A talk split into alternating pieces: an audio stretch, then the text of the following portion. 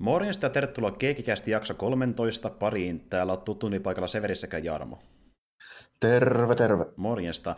Ja joo, palattiin taas jälleen kerran tämän jaksosarjan merkeissä, ja me tuossa tehtiinkin edellinen Geekkicastin jakso 2 viikkoa sitten, ja silloin palattiin tosiaan Kurosawan pariin, eli me puhuttiin silloin tuosta Kagemusha-elokuvasta, Kagemusha-varjokenraalista, ja me tullaan sitten tällä kertaa puhumaan eräästä toisesta Kurosawa-elokuvasta, joka myöskin silloin jo name-dropattiin, ja tämä on se toinen leffa, minkä niin Kurosawa ohjasi julkaisi tuossa vuonna, tai 80-luvulla vuonna 85, ja kyseessä onkin tällä kertaa vähän lyhyemmällä nimellä varustettu elokuva, nimittäin semmoinen kuin Ran, ja Kurosawa itsekin silloin aikoinaan sanoi, kun hän teki Kagemushan, että se oli tavallaan niin tietynlainen pukusovittelu tätä leffaa varten, mikä oli tietysti ehkä vielä massiivisempi, mutta hyvin samantyylinen, eli jälleen mennään Senkoku-aikakaudelle historiaan. Joo, kyllä. Ran, eli vapaasti suomennettuna Häsmäk. Okei. Selvä.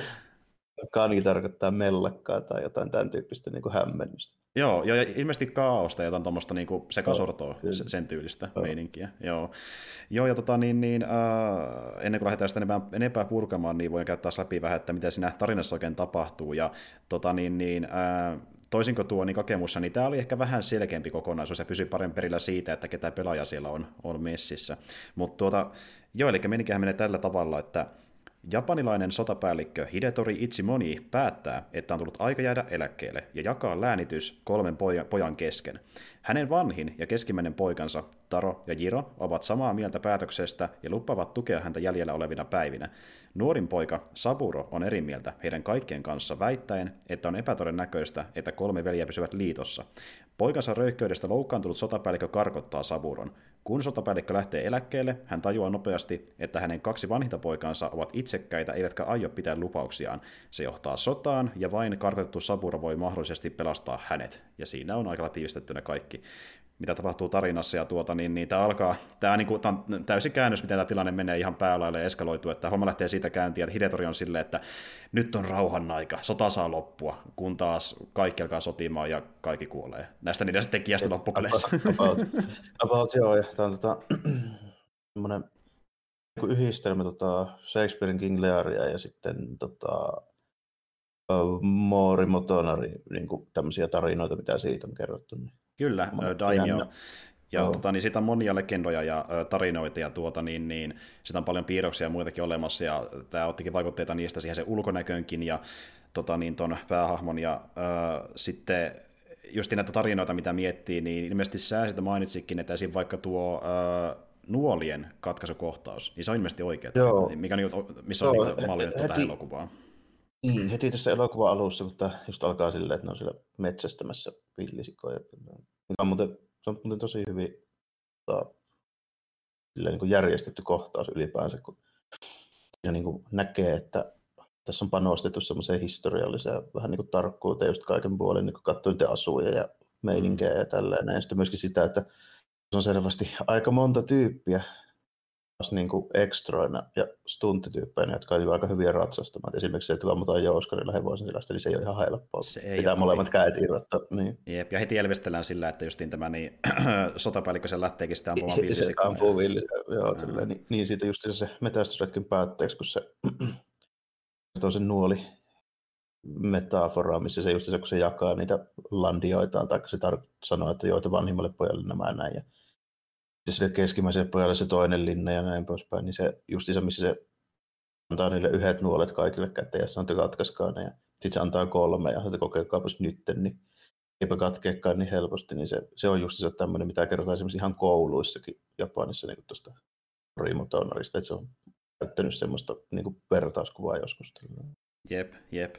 Ja tai just on tosi semmoinen mielenkiintoinen leffa, että jos te yhdistää tuommoisen vähän klassisemman länsimaisen tarinan tämmöisiin japanilaisiin taruihin ja varmaan tuossa niinku Kurosawa vähän hakikin sitä, että niinku se koitti osittain tehdä sen kautta semmoisen niinku elokuvan, mikä se ehkä helposti ymmärrettävän myöskin niinku katsojista, niin tätä selvästi tähdättiin isommalle yleisölle, ja muutenkin Kurosawa oli varmaan vähän todennutko kaikille leffat ei ollut menestynyt älyttömän hyvin, ja porukka oli vähän niinku silleen, että kannattaako sille antaa rahaa mihinkään, niin hän koitti vähän niinku vikitellä tavallaan katsojia ehkä tuolla, että tehdään nyt Learista tarina, niin ehkä se menee alas sitten länsimaista katsojilta.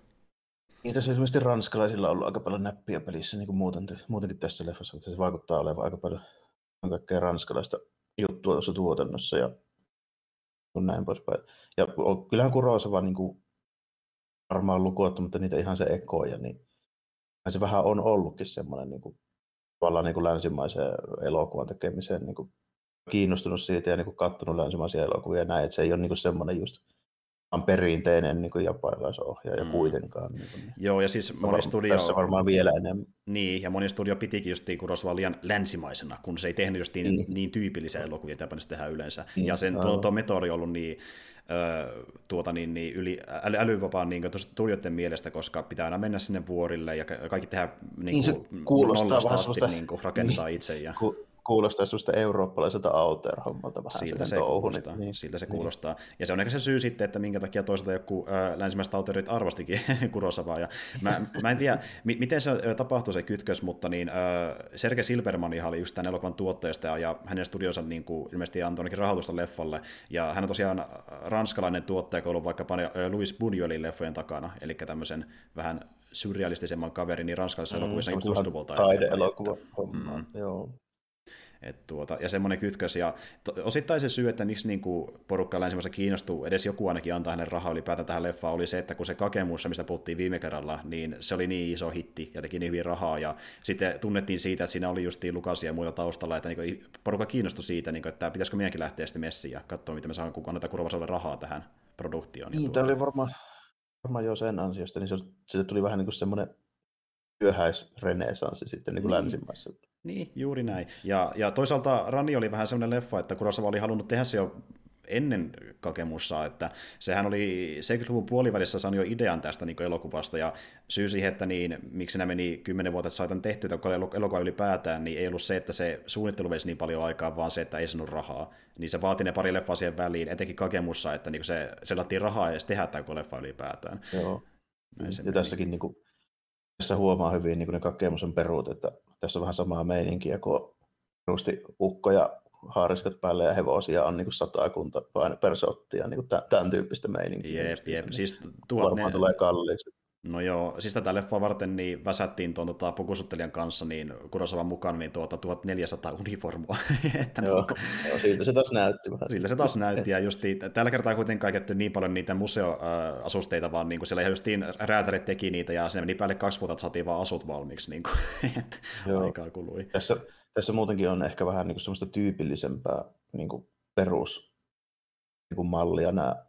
Justi sanoi niin haariskat ja tällainen tyypeillä, että ei ole ihan niin persoonallisia kuin vaikka tuossa Kagemushassa ne jotkut, jotka oli siis selvästikin niin kuin museokamaa. Nimenomaan. Niin. Mutta kyllä nämä niin kuin näyttää silleen, näytti hyvältä taas kerran ihan silleen, varsinkin niissä kohtauksissa, missä on paljon tyyppejä ja niin kuin noin poispäin. Ja sitten niin kuin muutenkin, niin samoin kuin Kagemushassa, niin tässä myöskin noi niin kuin, välttämättä ne sotisovaat, vaan niinku, siis niinku ylipäätään nuo niinku vaatteet ja sitten noiden linnojen niinku sisustot ja ne huoneet, ne näytti taas kyllä. Niinku kyllä. Ja sehän johtuikin osittain siitä, että niin ne käyttikin oikeita linnoja rekvisiittana.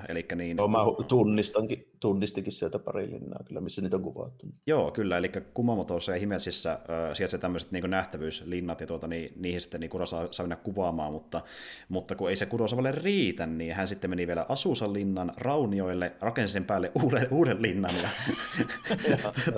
Ja se ei riittänyt vielä, sitten tehtiin ihan nollapisteestä niin vielä toinen kokonaan uusi linna, eli niin tämä Asusa-linnan rauniolle päälle rakennettu, niin se toimi niin tämän Sue-hahmon perheen linnana, ja sitten se toinen, mikä rakennettiin täysin alusta asti, niin se oli sitten taas niin tämä Hidetoran kolmas linna, niin ne sitten niin Kurosawa täysin itse rakensi, ja tämä, miksi rakensi tuon kolmannen linnan, niin se johtui siitä, että niin se piti myöskin tuhota, koska se palo tässä. Niin se poltetaan tässä, se poltetaan. Siitä myöskin huomaa, että siinä on vähän sitä, että se on kyllä, se on tyylikässä sen designi kyllä, siis sen keskustorni, koska se on semmoinen tosi korkean kivijalan päällä, silleen se on ihan hienosti tehty, mistä saa sitten semmoisen dramaattisen portaikon siihen, jota käytetään hyvin tässä. Jep, tässä ja piti kuvata kerralla purkiin, koska vaan se kerran poltaa se linna. Niin. Se Kumamoton linna mä tunnistinkin siitä niin kuin rakenteesta ja niin kuin ulkonäöstä, kun mä tiedän millainen se on. Se on se, siinä mielessä silleen niin kuin, se on myöskin jossain määrin nyt kuuluisa, koska siinä oli, oliko se 2011 se hemmetin iso maajari, siis just Kumamotossa. Aivan.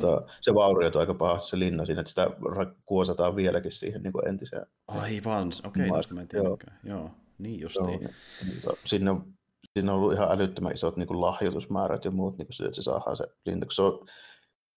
Se on yksi niistä 4-5 niin kuin parhaiten säilyneistä niin kuin vanhasta linnasta, vaikka niistäkin suuri osahan niistä on kuitenkin rakennettu uudelleen niistäkin. Toka maailmansodan aikana ne pommitettiin edellisen kerran ja sitten on niitä nyt varmaan vaurioitunut vuosien varrella niin kuin moneen kertaan, mutta se on kuitenkin niin kuin sellainen kunnon niin kuin turistin nähtävyys. Joo, koska se säilynyt niin hyvin. Joo. Niin, että ne mitä on esimerkiksi Osakassa ja Kiotossa ja tällainen, niin ne on vähän niin kuin uudempia ja myöhemmin rakennettu. Se on semmoinen niin kuin tunnettu siitä, että se on aika hyvin ollut semmoinen perinteinen se Kumamoto. Joo, kyllä. Ja näiden linnojen lisäksi niin kuvattiin siellä, nehän kuvasi leffaa myös siellä vanhan kunnon niin Fujivuoren rinteellä, missä tuo Asusa-linnakin sitten niin kuin sijaitsee. Ja sitten ne... Jep, ja sitten ne kuvasi myöskin niin Asovuoren rinteellä, joka taas on sitten niin aktiivinen tulivuori, joka on muuten isoin aktiivinen tulivuori Japanissa, että sielläkin kuvattiin myöskin materiaalia.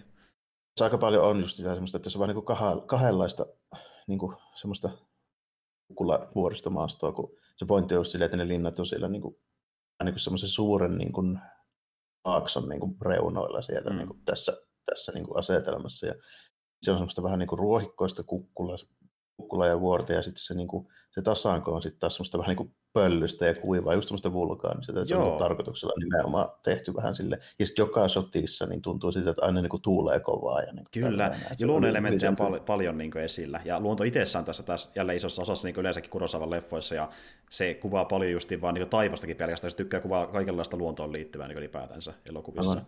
Ja muutenkin niin, tämä leffa on tosi kaunis, jälleen kerran ehkä jopa kauniimpi kuin Kagemusha, mutta se johtuu siitä, että niin, Kurosawa meni aika helvetin pitkälle siinä, että miten suunnittelee tätä leffaa, että kun se oli 10 vuotta meni tämän idean saamisen jälkeen, että leffa saatiin tehtyä, niin se kerkesi vähän maalailla siinä välissä, niin hän mietti sille, että mä voisin maalailla näitä kohtauksia jo valmiiksi elokuvasta, niin sitten tietää, mitä se tekee. No, Kurosawa maalasi jokaisen shotin elokuvasta, ennen kuin leffaa mentiin edes kuvaamaan. Se niin haanesi kaikki storyboardit niin valmiiksi. Kyllä, eli tämä elokuva on ollut jossain vaiheessa ainakin historiaa olemassa täysin maalausmuodossa, mikä on aika huikeata miettiä. Että, jep. Ja muutenkin Kurosawa on monesti identifioitunut myöskin yhtä paljon maalariksi kuin elokuvan tekijäksikin. Ja sen myös näkee, että tässä niin tosi moni shotti on... Voisi olla ihan vaikka maalaus, tai joku niin sellainen, että laitat vaan kehykset ympärille, niin saattaa hemmetiköltä seinällä. No ihan saakelin kauniita.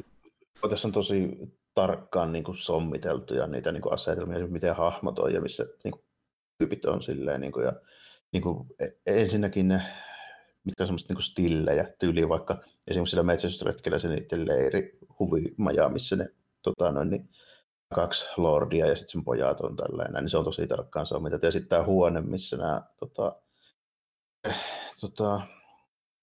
nyt se vanhimman pojan vaimo. Sitten nämä vanhin poika plus sitten se keskimmäinen poika, koska se kekkuloi itseensä molempien vaimoksi siinä. tai se vaimo kekkuloi itseensä vaimoksi, niinhän se menee. Niin ne, missä ne on esimerkiksi jossain tämmöisessä vastaanottosalissa ja tälleen, miten ne istuu ja näin. Niin siellä on tosi tarkkaan niin sommiteltu ja ne asetelmat sille, että ne näyttää ihan semmoista maalausmaista. Kyllä. Niin paljon.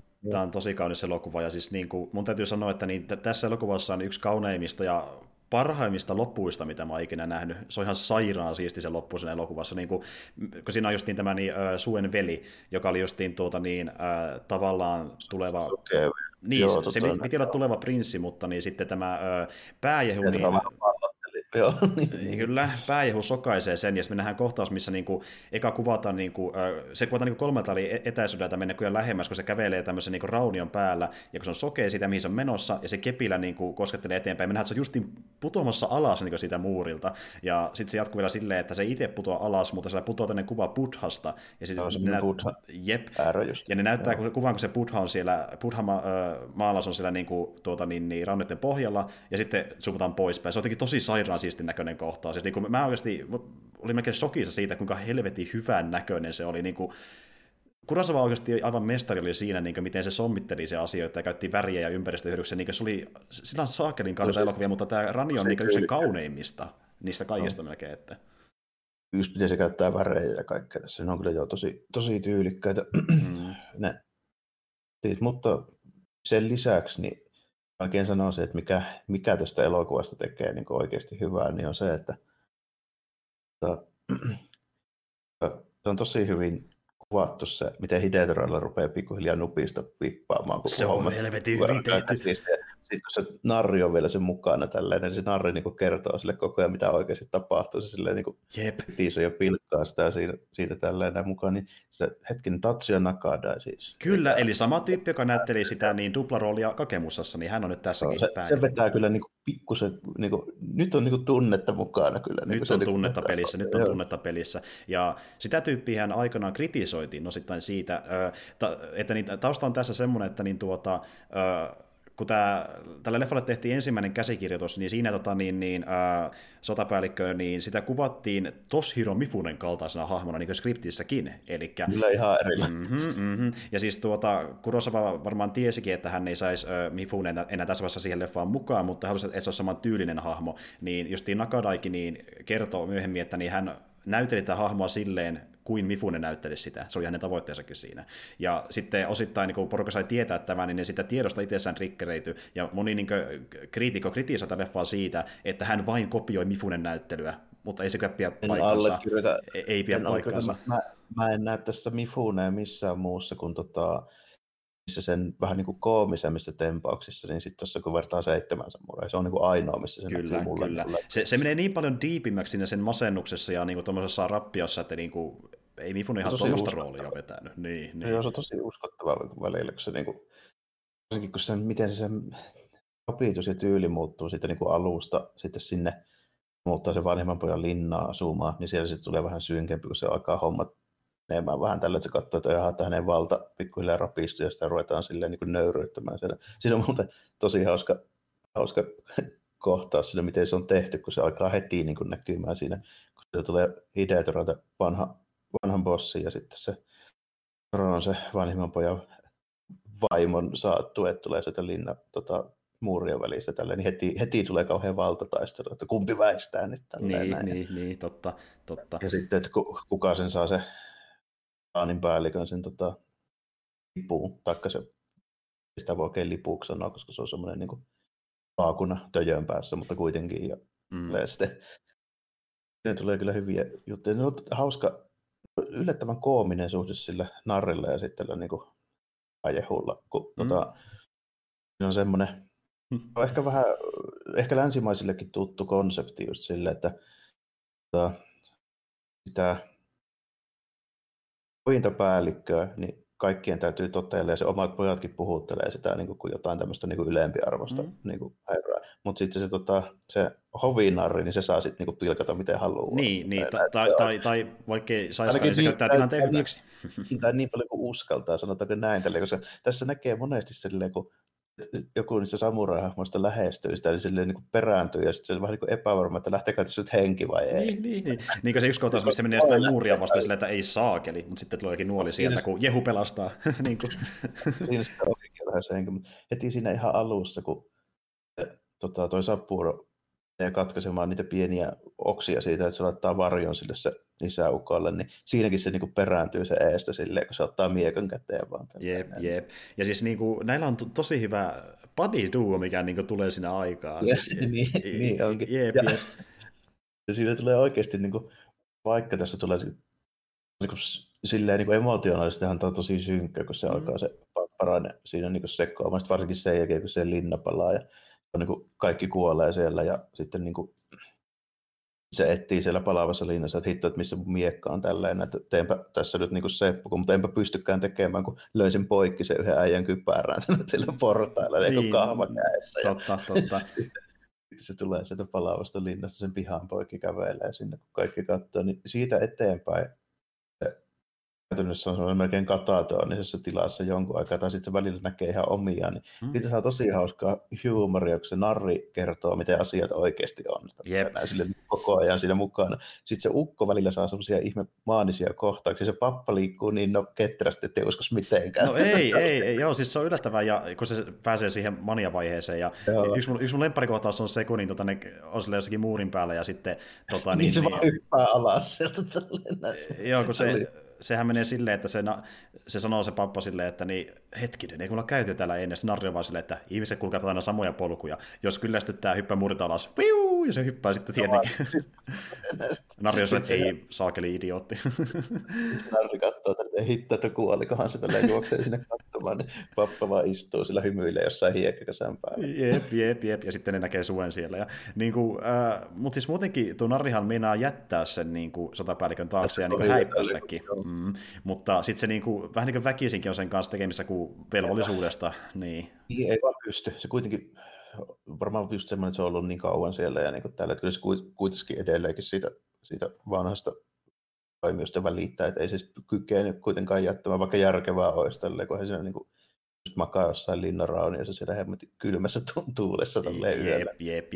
Ja musta tuntuu, että... No muutenkin tuo dialogi leffassa on silleen mielenkiintoista, että se on osittain tämmöistä vähän perinteisempää japanilaista leffadialogia, ja se sekoittuu ehkä vähän semmoisia niin Shakespeare-mäisyyksiä, mutta sitten vaan jotain niin sanontoja, mikä varmaan jotain Kurosawaa omia sanontoja, koska se narri heittää monta sellaista niin kuin tuota sananparta, mikä on justiin sanontoja selvästi, niin mietin, että onko ne jotain Kurosawan niin inserttejä elämän oppia. En tiedä itse asiassa tarkkaan, ja sitten pari kertaa se laittaa semmoisia riimitettyjä runoja. Justiin näin, kun se heittää niitä paljon, ja yhdessä kohtaa, kun on siellä niin yhdessä suojapaikassa jossakin tunnelissa, ja se sanoo sen niin yhden referenssin, niin se katsoo, ihan kun se katsoo suoraan kameraan siinä. Se on vähän semmoinen, että onko tämä niin joku neljännen senä rikkomiskohtaus. Mä en ihan tarkkaan näitä katsoa, onko se niin pikkasen ohi kamerasta vai suoraan. Se vähän katsoo ohi mun käsittääkseni. Että toi vaikuttaa vähän semmoista, mä en tunne oikein tämmöistä komediateatteria niin hyvin, että mä pystyn siitä sanoa, että onko se niin mihinkään tämmöiseen perinteiseen teatterityyliin sidokseen. Sillä tyypillä, joka siinä näyttelee narreen, sillä selvästikin on jotain niin lavaa teatterikokemus, se liikkuu silleen, se on niin ihan selvä homma, että varsinkin miten se niin tekee ne jutut, mutta mä en sitten tiedä siitä, että onko se joku perinteisen teatterin muoto. Niin kuin se vaikuttaa aika paljon sellaiselta. Se voi olla, mutta jos puhutaan oikein perinteisestä teatterista, niin vähän niin kuin tuossa Throne of Bloodissakin, niin Noh-teatteri on ollut aikamoinen inspiraation lähde ainakin parille hahmolle, eli Suella ja tälle justiin sotapäällikölle. Että... Joo, no se miten se Sue liikkuu, niin se on ihan suoraan jostain Noh-teatterista. Niin kuin... Joo, sen näkee oikein siinä. Tässä... Muutenkin niin tässä oli jännästi pari hommaa, mitä mä tuosta just niin perinteisestä, kun tuli nyt puhetta, niin muistatko niiden päähahmojen miekat, millaisia ne oli? Joo. Niin ne ei ole ollenkaan semmoisia kuin perinteiset samuraikatainat. No mäkin katsoin, että ne on vähän kaarevampia, ne on niin designiltaan vähän kaarevampia, ohuempia, pitempiä, ja niitä pidettiin vyössä toisinpäin. Eli tää on... Siis jaappanitermeillä toisi niinku tachi-tyyppinen toi miekka. Eli noita oli niinku sillä Heian kaudella ja niinku vanhaa aikaa, eli se 1100-luvulla ja 1200-luvulla. Eli tonne mallisia miekkoja pitäisi olla Ghost of Tsushimassa. Okei, mutta eikö se pitää olla romantisoitu versio? Tämä on jännä silleen toi ajankohta, koska toi Mori Motonari, niin se on kuitenkin 1500-luvun tyyppi, eli samoin aikaan kuin toi Takeda Shingen. Joo. Eli tässä vähän sekoitetaan sitä niin pakkaa. Ja sitten myöskin niiden muiden tyyppiä, eli kun siinä näkyy niitä samurai-upseereita ja tälleen, niin niiden ne haariskat ja varusteet, niin ne on ihan sen, kun ajaan 1500-luvun. Joo, varusteet. Kyllä. Eli läksyt on tehty tässä, sen suhteen. Joo, ja sitten tässä niin näkee myöskin, tässä käytetään paljon taas pyssyjä, niin ne on myös sitten 1500-luvun tyylistä pyssyttelyä. Niin. Kyllä, ja ajetta miten käytetään. Niin kuin, yksi mun ehkä lemppari-shotti on semmoinen justiin, missä niin kuvataan tämmöistä savusta, taistelutanteretta, missä niin sitten me nähdään aika pikkasen vähän taustaa, ja sillä jotain epämääräisiä hahmoja liikkuimaan sille, että mikä tässä on pointti, kun me ei nähdä oikein yhtään mitään. Sitten suuleikit näkyy sillä niin savun keskellä, sillä, että tyylikästä, mutta niin kuin, tässä on paljon jälleen kerran tosi hienoja niin kuin taistelukohtauksia, ja no ehkä vähän jopa pikkasen kokeellisempia ja niin kuin semmosia vielä massiivisempia kuin jossain Kagemushassakin, niin kuin tässä ne taistelukohtausta on tosi, niin kuin, siellä on vaikka mitä kaikkea, eri kulmista ja eri etäisyyksistä. Se Hidetoran linnan piiritys, niin se on selkeästikin sellainen vähän just niinku kokeellisempi, ja siinä on semmoisia niinku just maalausmaisia sotteja, niinku värikkäitä taustoja vastaan. Kyllä, siis niinku tämän tyyppistä aika paljon, mutta sitten se, niinku se loppuun taistelu, missä toi Saburo tulee sitten etsimään sitä se isää, ja se tappelee sitä armeijaa vastaan sillä semmoisella vähän niinku aukiolla, tasangolla, niin se on sitten ehkä näistä niinku meidän näkemistä tämmöistä vähän isommista historioista meiningeistä, niin mä pidän, että toi on ehkä aika lailla semmoinen niin kuin autenttisen kuvaus nyt, mitä on toiseksi nähty. Vaikkei se, tässä ei mennä yksityiskohtiin hirveän paljon tässäkään, mutta rupesin tätä katsoa nyt vähän sillä silmällä, että miten tämä kuvaa se taistelu. Niin nyt saatiin oikeasti silleen, että siinä tehtiin järkevä taas niin kuin ryhmitys sinne, ja sitten liikutetaan niitä joukkoja vähän niin kuin silleen, kun kuuluisikin. Ja sitten tämä Saburo on se parrakas kenraali, joka siinä on sitten tälleen näin. Ja sitten just semmoisen niin kuin selkeästi järkevän taktisen vedon, että kun meitä nyt on vähemmän, niin vetäydytään tuonne metsään, koska se on, niin kuin kannattaa, että eikä ole mitään pellolle aukeille ruveta tappeleen niin ylivoimaa vastaan. Kyllä, kyllä. Tämä menee vähän enemmän sinne Seven Samurai-tyyliin, missä niin meillä selitellään asioita enemmän auki taistelun aikana, ja me nähdään selkeästi, miten se etenee, niin kuin miten ne rykmentit menee niin tiettyyn tahtiin ja nähdään, että kuka menee missäkin. Se on selkeämpää kuin vaikka Kagemushassa. Joo, plus nimenomaan just, että sitten kun se Jiro-armeija, kun se hyökkäilee sieltä silleen niin kuin mitenkään erityisen järkevästi ja niin kuin luottaa vaan siihen ylivoimaan ja tekee sen niin kuin tyhmän valinnan siinä selkeästikin. Sen kenraalit vielä varoittaa sitä siitä. Kyllä. Siinä just niin kuin huomaa selvästi, että miten se niin kuin ne valinnat vaikuttaa siihen, että sieltä ne tulee niillä hevosilla keskeltä sitä aukeata ja sitten siellä on pitkä rivistö muskettiukkoja jemmassa siellä veilikössä tälleen ja ampuvat vaan ne sitten sieltä sivulta ja sitten kun tulee oikea tilaisuus, niin sitten vasta se Saburo-armeijan se kenraali määrää se omat niin kuin, ratsumiehet hyökkäilemään. Se käytännössä vaan sitten niin kuin, jahtaa niitä sieltä niin takaisinpäin. Kyllä, kyllä. Ja sitten justiin tuon taistelun vuoksi me myöskin nähdään se, kun lopulta niin melkein kaikki muut, tai no siis viimeinenkin, tai siis toinen niistä veljistä, eli niin Saburokin sitten menehtyy lopulta, mutta Jiro jää sitten justiin. Ammutaan vielä jemmasta sitten lopuksi sinne. Ja tässä tulee myöskin semmoinen ihan hauska, niin kuin just mä pidän tätä hyvänä niin kuin semmoisena pikkusena niin kuin historiallisena oivalluksena, kun se Kaede nyt olisi se Ro ja Jiro vaimon nimi, joka käytännössä duonittelee tämän koko homman. Se oli Kaede. Sue oli siis niinku, se on sen sokeutettu. Keskivaisen pojan ensimmäinen vaimo. Joo. Joo, sen niinku veli sitten, joka tuli sokeiksi elokuvan aikana, mutta joo. Eikö sisko niin? Kuten kuvio on vähän niinku sellainen, että se tuo aika selvästi esille just nimenomaan se, että ei se Hidetora, se vanha päällikkö, joka on nyt mikään kauhean niinku mukava mies on ollut, että se on käytännössä tappanut ne kaikki sen viholliset ja vallottanut niiden linnat, ja just se niinku Kaedekin, niin se just sanoo, että tämmöinen niin kuin kaikki tietysti oli siihen aikaan, niin tämmöinen järjestetty avioliitto, että saataisiin niin kuin rauha niiden kahden klaanin välille, jonka takia se just nimenomaan on sen Daimion vanhimman pojan vaimo. Mutta siitä huolimatta se päätti toi Hidetora hyökätä ja vallata sen linnan ja tappoi sen perheen ja tälleen. Se on silleen ihan ymmärrettävää, että miksi se välttämättä nyt hirveän niin kuin tuopeasti silleen niin kuin katsotaan hommaa. Plus sitten nimenomaan se tuo ja toi, mikä sen ensimmäisen pojan, se ensimmäisen vaimon nimi tuli helkkari viekö. Siis eikö se keskimmäisen veljen vaimon nimi justi ollut Sue? Ja Kaide oli... Se ollut se velje. Oli veli ja sisko, josta se veli oli sokea, ja se niin, sisko oli se keskimmäisen pojan vaimon. Niin, näin justiin sitä meinasinkin, kyllä. Oh. Kyllä. Niin nimenomaan se oli Tsurumaru sen velin nimi. Joo, kyllä. Joo, nimenomaan, niin siitäkin tullaan selvästi esille se nimenomaan, että se Hidetora on vallotellut niidenkin tontit ja ottanut niiden linnat ja tällainen, että se on niinku, käytännössä niiden sen poikien vaimot on molemmat näiden vallotettujen klaanien niinku, silleen, niinku tyttäriä. Ja Ja sitten vielä niin kuin, siinä on kaikkea muutakin. Esimerkiksi miten ne kahden muun klaanin päälliköt sitten puhuu, kun ne koittaa vähän niin kuin rauhanneuvotteluja käydä siinä alussa ja tällainen. Mm. Siinä kuitenkin niin kuin tuo esille se, että se on käytännössä just niin kuin, sen takia ei ole vihollisia, kun se on tappanut kaikki sen vihollisen. Niin, justiin. Vähän niin kuin menee näin. Niin siinä sitten, kun se Kaede määrää tämä suetelua otettavaksi, tälleen se sanoo sille Ron kenraalille hetkinen, sille Bro, tos nyt. Mä haluan korostaa tässä kohtaa, että niin, tämä vaan meille ongelma muistaa ne kaikki hahmot, niitä on tosi monta, mutta tämä leffa esimerkiksi niin selittää tekijät niiden taustat huomattavasti paremmin kuin vaikka Kagemusha. Tässä on paljon paremmin kartalla oikeasti kaikesta, mutta me ei vaan... Kyllä, niin kaikki voi muistaa. Kurogane on niin hyvä. Joo, eli Kurogane, eli tämän keskimmäisen pojan se niin kuin, käytännössä sen vähän niin kuin kamariherra ja neuvoantaja ja sitten se tärkein niin kuin, päällikkö siinä, niin se tulee semmoinen hauska pikku, vähän niin kuin mytologinen homma tällä, kun se lähetetään nimenomaan hakemaan sen suenpäin, tappamaan se Hiron vaimo. Niin se, ensin se protestoi sitä ja sanoo just se tälleen, että tämmöinen huvikseen tappaminen jonkun tämmöisen niin kuin kateuden takia, niin hän ei suostu tämmöiseen tällainen. Joo. Sitten se kuitenkin se onnistuu hyvin silleen vähän niin kuin juonittelemaan sen siinä, että se antaa suoraan sen käskyn silleen, niin kuin sitten kaikkien kuulee, niin se ei voi kieltäytyä sitten enää siitä.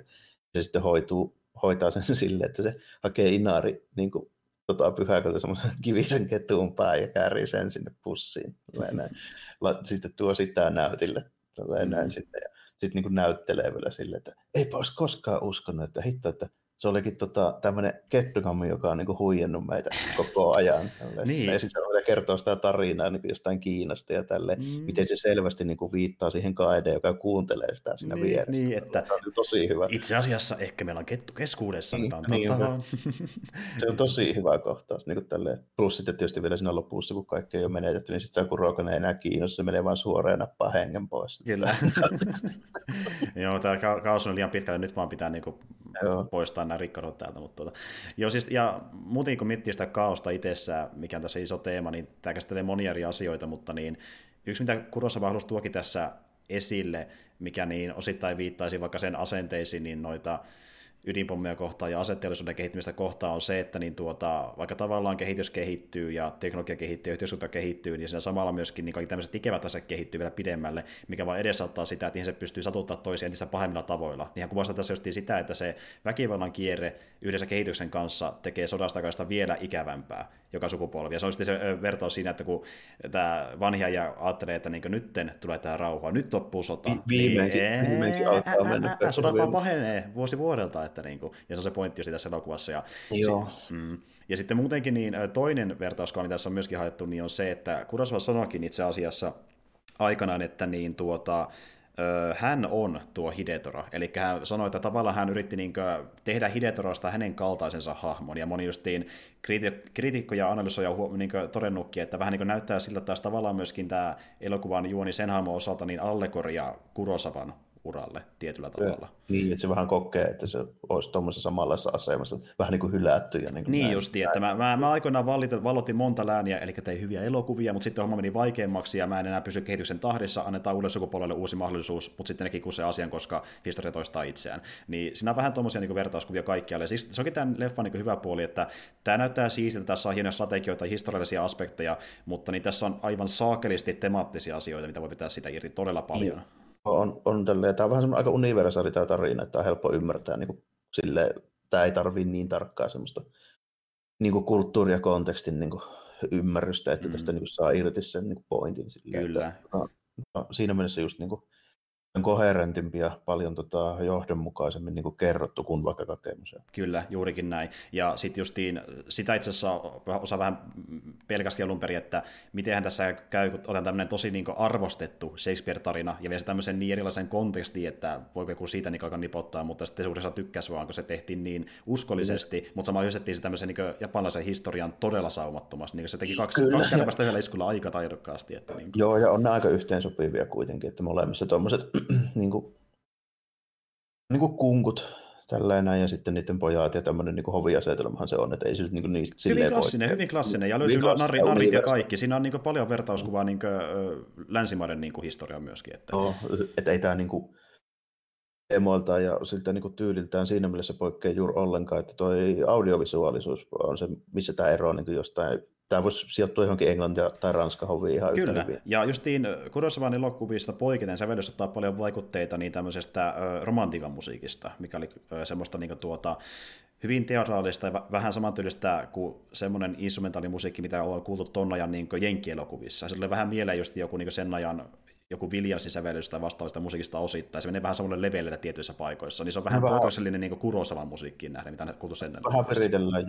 Vähän viritellään sen tyylisiä, mutta on tässä edelleen niin kuin sit kuitenkin, niin niissä semmoisessa suvantovaiheessa niin on sitten semmoista aika perinteistä, semmoista korkeata huilua ja niin kaikkea tämän tyylistä käytetään. Siellä on sekaisin justiin näin, sillä väläytellään niitä asioita vähän väliä, mutta justiin tuommoista sen takia, niin tässä näkyy se, että tämä leffa tehtiin paljon isommalle yleisölle kuin mitä Kurosawa oli koskaan oikeastaan tehnytkään. Että.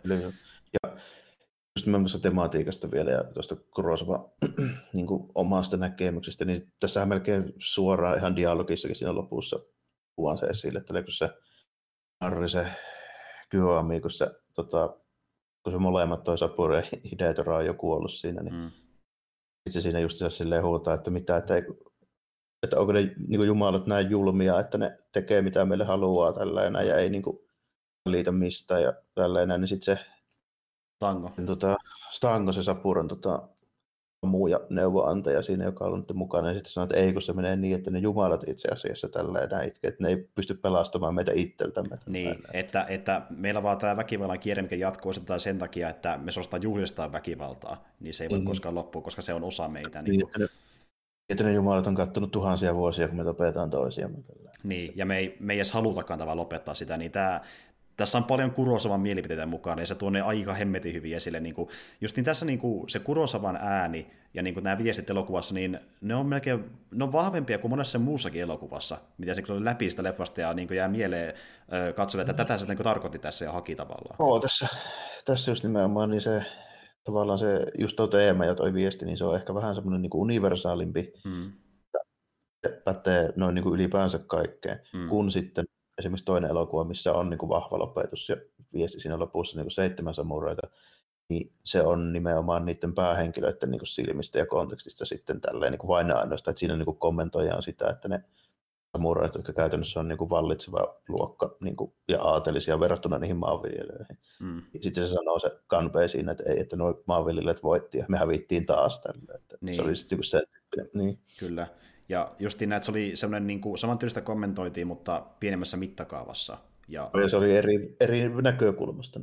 Eri näkökulmasta. Niin kaikkea ylipäätään, mitä maailmalla tapahtui, ja siinä kommentoitiin sitä niin kuin sen ajan ja sen niin kuin yhteiskunnan niin kuin kontekstissa. Joo, ja se on oikeastaan syy siihen, miksi moni pitää Rania Kurosawan parhaimpana elokuvana ja yhtenä parhaimpana leffana koskaan, koska niin se on niin universaali ja se on vedonnut ehkä isompaan yleensä aiemmin moni sen muista leffoista. Joo, tämä on helpompi ja just nimenomaan, niin kuin muutama kerran just tullut puhetta, niin tämä on kaikista Kurosawan elokuvista niin helpoiten lähestyttävänä niin kuin normikatsojalle. Ehdottomasti. Hemmetin hyvää sotailua, kun on siinä niin paljon muutakin mukana. Ja draama tästä tekee oikeasti niin kuin hyvän, vaikka tässä on niin kuin semmoista niin pukudraaman ja tämmöisen vähän niin kuin sota-elokuvan niin kuin maustetta ja kohtauksia mukana, mutta kyllä tämä niin kuin edelleenkin niin draama-elokuva on mun mielestä pukudraama ja lähes niin kuin melkein näytelmä, varsinkin sitä Hidetoraa ja tuon narrin niin kuin keskustelua, kun katsoo. Se tuntuu niin kuin mä katsoisin jotain näytelmän niin näytöksiä, sisäisiä näytöksiä, kun me hypätään niin välillä niin eri hahmojen näkökulmasta ja ne purkaa sitä tilannetta vähän eri paikasta, eri kohdassa tarinaa, ja sitten niin pikkuhiljaa se rakentuu se ketju siinä, kun jokainen saa oman näkökulmansa ja kontekstinsa, ja sitten ne eskaloituu lopussa, on tehty tosi hyvin kyllä. Että. Ja sitten varsinkin sen lisäksi nimenomaan se Hidetora ja että näiden maanpaossa olevien hahmojen lisäksi, niin sitten se siirrytään sinne niihin linnoihin, kun se näkee, miten se Kaede käytännössä niin kuin, kyllä ihme lapaasi ja ne Hidetoran pojat, niillä ei ole niin kuin minkäänlaista niin kuin selkärankaa eikä niin kuin tekemistä mihinkään. Se on niin tosi helppo manipuloida, tosi helposti manipuloida niin niitä isäänsä vastaan ne molemmat. Ehdottomasti. Ja niinhän ne sanoikin heti alussa, kun Faija kertoo, että no niin, Tarosta tulee nyt ja sitten tämä uusi luori, niin, mutta eihän me osata toimimaan, että meille neuvoja. Niin se on ainakin aina mennyt, että mitä hemmettiä. Ja sitten Saburo sanoo se jo suoraan tälle, että tämä ei tule toimimaan. Tämä ei tule toimimaan. Se ei tule. Ja justiin, se justiin tekeekin tuosta niin kauniin tarinan justiin tämän niin kuin, Faijan näkökulmasta, että kun se justiin on niin, sillä on kaunis visio tavallaan siinä mielessä, että nyt nämä pojat niin kuin sulassa sovussa niin kuin tuo rauhan maailmaan, mutta se menee täysin päinvastoin. Ja se on niin kuin, se näyttää niin maansa myynältä ja siltä, että Sio lähti ruumista sen leffan loppupuolella, kun usko mennyt ihan kaikkeen mahdolliseen. Se alkaa vielä koko ajan tuntua, että se niin kuin kalpenee koko ajan. Vielä niin, se näyttää entistä enemmältäkin kummitukselta. Niin, joo, niin.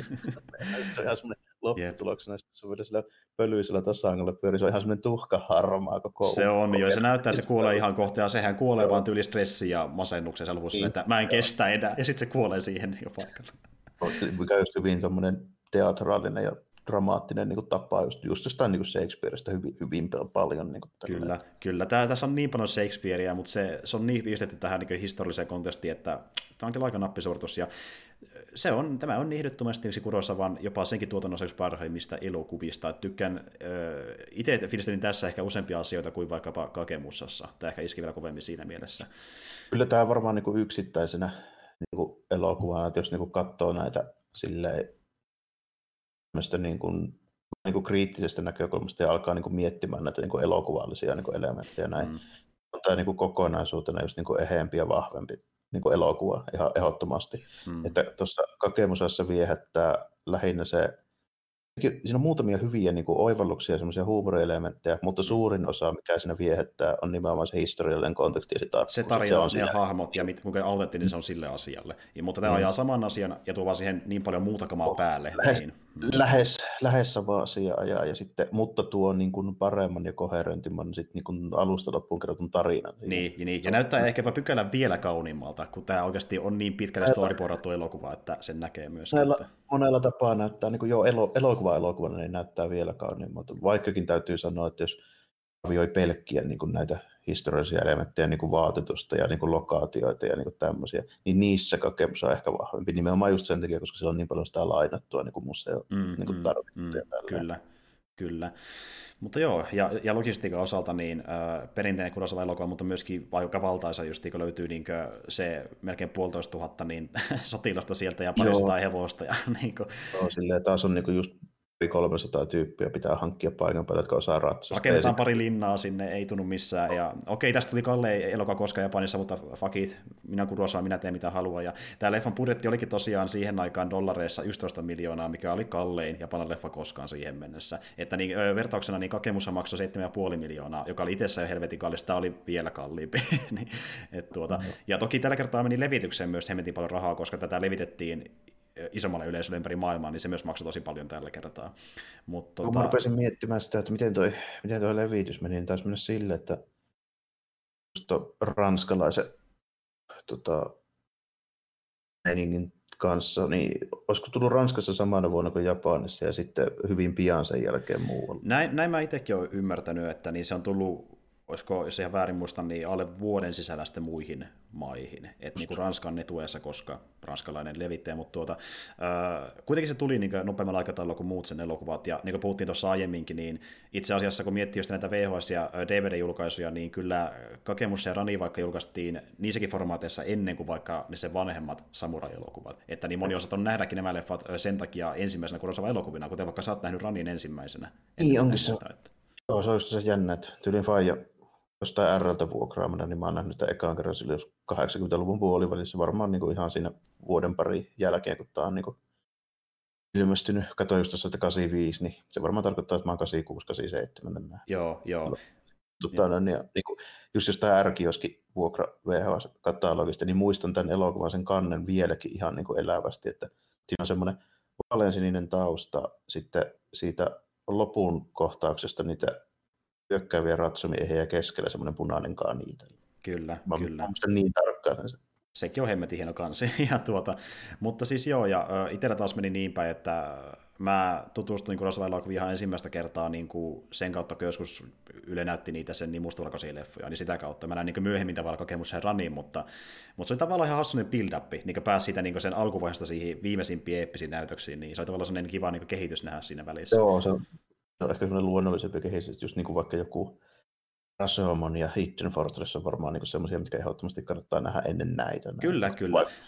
Ja sitten kun miettii näitä sen niin Shakespeare-vaikutteita, niin se Throne of Blood, niin sehän myöskin niin otti vaikutteita. Joo, aika suoraan Shakespeare. Joo. Se on Macbeth-tarina niin kuin Kurosawa-leffan muodossa, ja sekin leffa on hemmetin hyvä. Ihan loistava se loppukohtaus kyllä. Tällä missä ne ampuu ihan älyttömästi nuolia Mifuneen. Ja tässä muuten nähdään myös nuolia, siis niinkö moni ruumiista näyttää jotain neulatyynyiltä, että niinku. Se on vähän just sama, plus sitten just nimenomaan sitä, kun niitä linnoja vallataan, niin siellä niinku ammutaan pyssyllä silleen, niinku 10 pyssyllä ampuu paria ukkoa siitä ihan niinku lähietään. Jep. Ja okei, välillä niin Kurosawa ehkä repittää itseensä, että vaikka lopputaistelussa, niin se leikkaa pari kertaa saman shottiin, missä ne ampujat on täysin samassa asennossa, ampuu samaan suuntaan, mutta se on tyylikkään näköinen, niin let it go, se on hyvän näköistä. Sitten samat ukot putoaa samoja hevosten selästä pari-kolme kertaa. Kyllä. Annetaan anteeksi. Se on niin tyylikkään näköistä, niin se ei haittaa. Mutta siis joo, ja siis kaunis elokuva. Ja siis justiin taas sen elokuva, että niin jälleen kerran voisi katsoa sen historiallisen kontekstin takia ja niiden justiin legendojen takia, mistä ottaa vaikutteita, tai sitten sen tarinan takia, tai visuaalisuuden takia, tai sen sota-aspektin takia. Tässä on niin monta elementtiä, mikä voi toimia eri katsojille. Tämä on justiin tämän asian takia helpommin lähestyttävä ja ehkä suositeltava leffa Kurosawan tuotannosta kuitenkin, jos ottaa ne kaikki huomioon, kun tässä on niin paljon asiaa, niin se voi tykätä. Ja joo, niin. Se on semmoinen vähän niin kuin kasuaalimpi elokuvakatsoja ja sitten niin kuin kokee esimerkiksi sen, että joku 3 tuntia niin kuin mustavalkoista 7 samuraita, niin ei ehkä pysty. Niin. Ainakaan niin kuin heti tälleen kylmiltään, niin kuin, se ei ole ehkä paras semmoinen niin kokeiluelokuva Kurosavalta, mutta tämä on mun mielestä paras kokeiluelokuva Kurosavalta. Kyllä, ja tämä on pykälän lyhyempi kuin sen pisimmät leffat, tämä on vain vähän reilu 2,5 tuntia. Ei ole 3. Ei ole 3 tai 4 tai mitään, niitä onkaan pisimpiä, mutta mut justiin tämä, ja sitten taas toista, jos näkee vaikka, et tykkää sitä toiminnasta tai sitä tarinasta ja tälleen, niin okei, ne vanhat leffat on mustavalkoisia, niin ehkä visuaalisesti on täysin samannäköisiä, mutta niissä se tarina ja niin toiminta sentä on sama luokka, ehkä pienemmässä mittakaavassa, mutta saman tyylistä kuitenkin. Että niin, jos tykkää tästä, niin ehkä sitä sitten voi hypätä niihin vanhempiin tuontoihin jossain vaiheessa. Ja sitten niin siellä on muutamia, jotka on sitten niin hyvin eri tuntuisia, niin esimerkiksi noi Simpo ja toi Sanjuro, niin ne on ihan eri tuntuisia elokuvia niin kuin kaikin puolin, ihan eri tyylisillä hahmoilla. Ne tuntuu nykykontekstissa niin, vähän generisiltä samurai-genre-elokuvilta periaatteessa. Ne tuntuu spagetti-westerneiltä. Ne tuntuu kyllä. Vertaa silleen, ja sitten niinku, esimerkiksi sitten vaikka joku Rashomon ja Hidden Fortress vaikka, niin ne on niin paljon pienimuotoisempia ja niin paljon semmoisia, niinku, ne on hyvin rakennettuja niiden elokuvien juonet niin kuin ehdottomasti, mutta ne ei ole tämmöisiä niin kuin teatraalisia niin kuin näytelmäjuttuja niin kuin ollenkaan tällä. Ne on hyvin erityylisiä. Kurosawa on tehnyt hyvin erityylisiä elokuvia. Niin kuin tässä pointti onkin, että niin kuin sillä ei ole vain sitä yhtä tiettyä tyyppiä, mitä se on toistanut, vaan sillä on vähän kaikenlaista. Että löytyy tämmöisiä sotaelokuvia, sitten on ihan vaan vähän rauhallisempia periodpiissejä, jotka vähän kokeellisempia, vähän taiteellisempia elokuvia. Sitten on tämmöisiä niin kuin, parin hahmon niin kuin, draama-kehityselokuvia, kuten vaikka just joku Dersu Uzala, missä on käytännössä 2 keskeistä hahmoa, ja niiden suhde on se elokuva niin kuin pääpointti, että niin löytyy vähän kaikenlaista. Ja siis joo, siellä on vaikka mitä, ja siis tämä on kuitenkin se helppo keino lähteä niin kuin tutustumaan sen tuotantoon. Ja tässä on kaikkea. Tässä on kaikkea. Mitä voi kuvitellakaan näkemässä Kurosawa-elokuvassa, niin tässä on kaikkea. Että niin kuin. Ja aikanaan niin kun Kurosavalta kysyttiin moneen otteeseen se elokuvista, että mikä on sun henkilökohtainen suosikki sun elokuvista, niin se sanoi pitkään, että no seuraava on se paras, että se on se parempi kuin mikään muu. Mutta sitten hän teki Ran. Kannattaisi ollakin. Ohjaaja, jota ajattelee silleen. Niin se on vähän, silloin ei ole kauhean ohjeura kauhean hyvillä kantimilla, jos on sitä, mitä joo, mä tein mun parhaan elokuvan 30 vuotta sitten, en mä usko, että sen parempaa enää tulee. Niin. Toki Kurosawa oli sitä mieltä Ranin jälkeen, että kun häntä kysyttiin sen jälkeen, kun se julkaistiin, mikä on paras, niin se oli Rani sen jälkeen joka ikinen kerta. Mutta se on ymmärrettävää, kun se oli tommoinen. Niin. Vähän pidempi intohimoprojekti, mikä oli vuosien työn taakka, niin ymmärrettävääkin, että se niin tuntui isoimmalta saavutukselta siinä mielessä. Että joo, ja ikää rupesi olemaan jo sen verran, ja niin ihan terveyskin, kun rupesi näköä menee ja muuta, mikä olisi puhua, että tässä kun se maalaa, niin storyboardin, niin se varmaan kokii siinä vaiheessa vähän tällä, että joo, et eiköhän se rupea pikkuhiljaa ole vähän niin kuin. Kyllä, kyllä. Ja sitten se voi näyttää se kuva sille kuvaajalle, että kun se näyttää tältä, niin mä oon tyytyväinen. Joo, ja yksi juttu, niin mikä myöskin se oli vähän haittaamassa näiden elokuvajuttujen lisäksi tai elokuvan tekemistä niin kuin, tunnepuolella oli se, että niin tämän leffan tuotannon aikana niin hänen vaimonsa, jonka se oli ollut yhdessä 39 vuotta, niin menehtyi myöskin. Ja sekin tuli tähän, joo. Kyllä, ja no, Kurosawa otti yhden suremispäivän ja palasi sitten tekemään leffa heti sen jälkeen. Että, ja... Tuosta aika japanilaiselta työntekoa. Kyllä, kyllä. Ja mä ymmärrän ihan täysin. Varmaan hän miettikin sitä osittain sillä tavalla, että niinku, toisaalta tämä on pitkä intohimoprojekti ja mä en halua tätä asiaa, vaikka tämä onkin surullinen asia, ettei se liikaa haitata leffan tuotantoa, niin nyt ei kerkeä surraa. Varmaan sitten surii enemmän niin kuin leffan jälkeen toisin sanoen. Niin ja sitten nimenomaan se, että mä just ajattelinkin silleen, että parempi olla mahdollisimman kiireinen nyt tässä. Näin. Niin, sä ajatukset muualle, koska ties mihin rappelilla lähtee, kun liikaa siihen käyttää aikaa, että...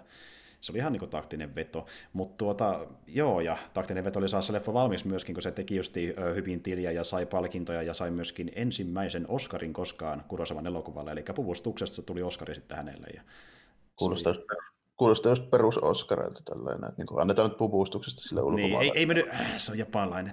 Se on helvetin hyvä, mutta jos se olisi jenkkiläinen, niin saisi vaikka kuinka paljon, mutta kun ei, se on japanlainen. Niin annetaan puvustuksesta, niin me ollaan niin kuin huomioitu edes tämä Kurosawaa. Jep, eli...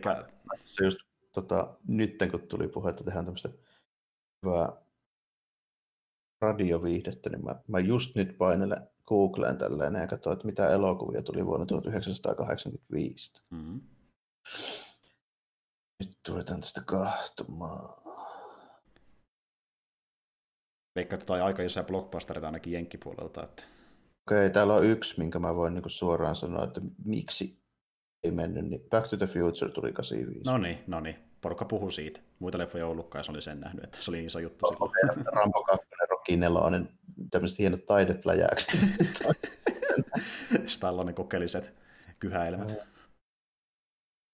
Niin kuin joo, just tuossa hyvin huomaa, että niin kuin, koska Back to the Future, niin oli sillä selvä.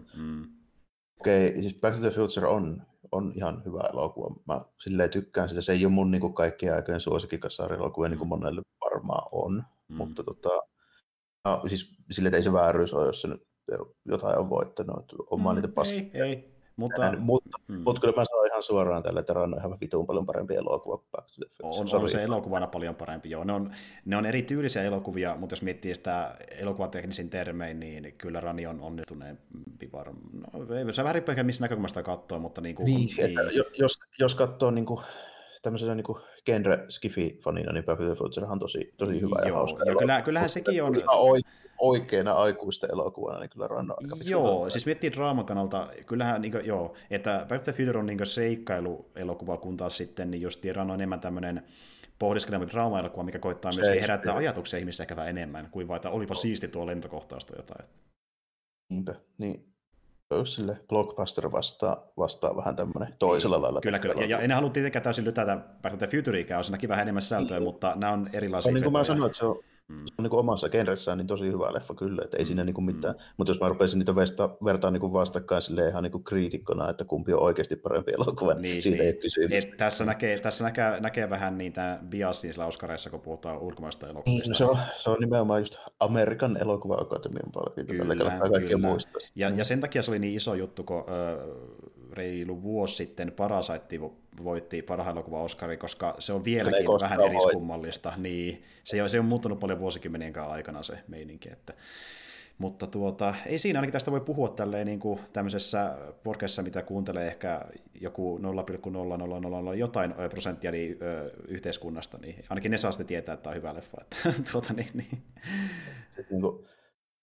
podcastin just aiheen perusteella, niin tämä kuuntelee varmaan niinku tyypit, jotka on oikeasti niinku kaikki nähnyt nämä Kurosawa-elokuvat. Niin, mähän vähän olettaisin. Ja nämä on vähän siinä mielessä niinku, niin hankali nämä jaksot muutenkin, koska tavallaan mä myöskin toivon, että nämä niinku esittelijät näitä leffoja, semmoisia, jotka ei nähnyt niitä, Ja kyllä sellaisiakin voi olla, että niin. Ilmoittautukaa meille, jos on sellaisia, jotka katsoo Rania vaikka nyt tämän takia. Joo, ja ylipäätään, jos koette, että olette saaneet jotain irti näistä niin siinä mielessä, että katsotte jotain meidän takia, niin on se mahtavaa kuulla, jos semmoista on tapahtunut. Mutta mä myös tavallaan haluan siinä mielessä, että niin te olette myös katsoneet nämä etukäteen, koska täällä tulee spoilers aika kovasti, että me ei niistä oikeasti välitetä nykyään. Tämä on oikeastaan koskaan välitetty. Näistä voi puhua, jos ei niin kuin, niin. No mehän voitaisiin kielellä Karla juonijuttuja, mutta kun tuntuu, että temaattisestikin saa niin paljon vähemmän irti, jos niitä ei lähde purkamaan. Joo, ei tämä meidän niin tyyli käsitellä näitä, niin tämä ei onnistu ilman niitä spoilereita, niin se on siinä sitten. Se on totta, se on totta. Mutta onneksi kuvauksessa tämä lukee aina kanavallakin, että me tullaan myös spoilaamaan, että ehkä porukka lukee sen toivottavasti. Mutta joo, ei siinä. Rani on huikea ja tosiaan mestariteos, ja mä en nyt tiedä mitään muuta sitä vielä purkaa. No, mun täytyy kysyä semmoinen homma tähän tälleen, koska mä tykkään varsinkin Kurosawa-elokuvissa. Aina, tai tämmöisessä, mitä me ollaan käsitelty enemmän, niin sanotaanko näin puhua, niin rankkaapas mulle Rani ihan niin kuin mielenkiinnosta niin kuin versus muut Kurosawa-elokuvia. Mihin sä sijoitat sitä? Mennäänkö kärkeen? No, pistä joku semmoinen sinne päin ainakin, että meneekö ihan top kolmoseen vai No jos miettii top kolmeen, niin mulla saattaa ehkä ykkösenä olla varmaan... varmaan... Meneepäs vaikeus. Tämä on oikeasti hankalaa, sillä on helvetin... Ei saatana. Mitäs mä lainan? Laitan top 5. Laitan top 5. Ei se tarvitse olla, miltä se tänään tuntuu. Joo. Voi tuntua ensi viikolla toisaalta. Mä laitan Ikirun ykköseksi. Mä laitan Throne of Bloodin kakkoseksi. Sitten mä laitan Seven Samurai ja laitetaan sitten Ran ja sitten Dersu Uzala, eikä tälleen. Eli neloseksi kuitenkin, ei ihan mahtunut tänään. Siis joo, ja mä en oikein tiedä, siis kun mutta esim. Vaikka, että miksi Ikiru on ykkösenä ja Dersu Uzalan korkeammalla on sen takia, koska mä niissä leffoissa olin tosi investoitunut niihin hahmeiden draamaan, niin kuin tiedätkö, että siinä, siinä tosi paljon herkistyi kaikki, mitä tapahtui, niin se tunnelataus, mikä mulla tuli, niin se nostaa niitä noin korkealle. Mulle niin kuin tunne, vaikka mä arvostan paljon niin kuin teknisiä asioista ja puhun niistä paljon, mutta monesti mulle joku leffa saattaa nostaa korkeammalle sen tunnepuolen ansiosta, jos se tehdään todella hyvin, ja se iskee mun monesti vielä vahvemmin, ja nuo leffat on just semmoisia. Esimerkiksi Ikiru, se, minkä se tuntetaan, se herättää sen draaman kautta, niin se on vaan uskomaton. Mä tykkään sitä erittäin paljon. Meikälänenkin on kuitenkin aika paljon niin kuin tommoinen hahmoäijä tällainen, että jos puolensa vetäviä niin kuin hahmoja ja niin kuin näin poispäin, niin silloin yleensä niin kuin meikäläinenkin investoituu paljon niihin elokuviin. Tietysti menee noin historialliset leffat sen takia niin kuin aina kärkeen, koska ne menee mulle. Mä aiheesta on perehtynyt ja pidän niin paljon, niin se on just niin kuin sillä. Mutta kyllä tämä on mullakin niin kuin aika korkealla. Mä rupesin miettimään, että mitkä ne on. Se, Seven Samurain päätetty, että mä sanon se aina ykköseksi, kun multa kysytään. Siis ylipäätään kaikkien elokuvien ykköseksi, se on tämmöinen näin, mutta kakkosena Throne of Blood sanoisin nyt tänään, ja mietin, olisiko tämä kolmonen vai nelonen. Tämä menee samoille paikkeille kyllä kolmoseksi tai neloseksi mullakin. Mutta ihan mielenkiintoista, että sullakin on Throne of Blood noin korkealla. Mä tykkään sitä ihan helvetissä, se on tosi hyvä. Se on mahtava, joo. Ja tiedätkö, mä tykkään sitä sen takia, että vaikka se on kastainen periodpiisi Kurosavalta, niin se on vähän epätyypillisempi periodpiisi. Se on ihan semmoinen samalla... Se on hyvin omaperäinen. Se on hyvin omaperäinen. Niin kun miettii sitä sotaa ja toimintaa, niin sekin tehdään hyvin eri tavalla kuin sen muissa sotaelokuvissa. Niin se on siinä hienoa. Ja mä muuten tajusin tuossa... Siinä on mun mielestä... No tänään musta tuntuu siltä, että Throne of Bloodin loppukohtaus on kaikkien aikojen paras elokuva. Se on tosi timanttinen, ja siis just kun tässä leffassa oli monia saman tyylisiä kohtauksia, niin se toi mulle mieleen se Throne of Bloodin loppuun, ja muistin, kuinka hyvä se on kautta. Joo, kyllä. Se on vähän samaa niin kuin tematiikkaa monella tapaa justiinsa, ja niin kuin just sitä, että se pääjehu matka alaspäin, niin kun sitä huipentuu oikein, niin kun kaikki kuolee ja kaikki menee päin. Jep, vähän samoja on. Totta.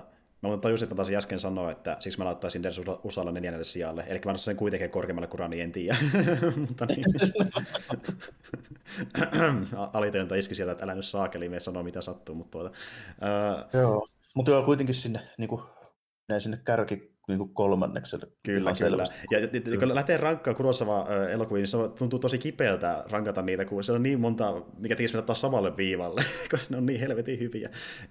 Se onkin hauska kysymys, kun mä nyt tiedän, että sä oot vähän päässyt tutustumaan näihin, niin mä saan silleen just katsoa, kun on vähän laajempaa niin Ja se on semmoista aika tuoretta se niin näkemys, kun mulla on niin noiden just Dersu Uzala ja Ikiru ja nää, niin mä oon nähnyt ne silloin, kun niitä näytettiin just yli, niin kuin Yleltä tällä. Eli siitä on kuitenkin, se taitaa olla silloin, kun niitä näytettiin Yleltä niin ennen tätä viimeisintä keikkaa, eli 15 vuotta. Joo, siis ja kun taas mä oon, no siitä on kauan kun mä näin niitä, niin Seven Samuraita ja muita, mutta niin muita elokuvia niiden lisäksi, niin mä oon alkanut katsoa vasta niin kuin meidän kästiaikoina. Elikkä niin aivan, mä tiesin sen nimenomaan, kun mä rupesin sulle painamaan tätä Kurosawaa. Niin, rupesitkin, ja hyvä kun aloit, koska niin esim.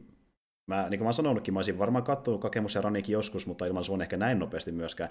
Ennen pitkään, mutta se on ehkä mun sellainen henkilökohtainen ongelma, koska mä katson niin paljon sinemaa, että myös jää juttuja välistä, mutta oliko tähän sitä tartuja joissa? Että, mutta mä just nimenomaan ehkä oon ollut siinä roolissa, että mä oon niin enempi tyrkännyt tuommoista niin kuin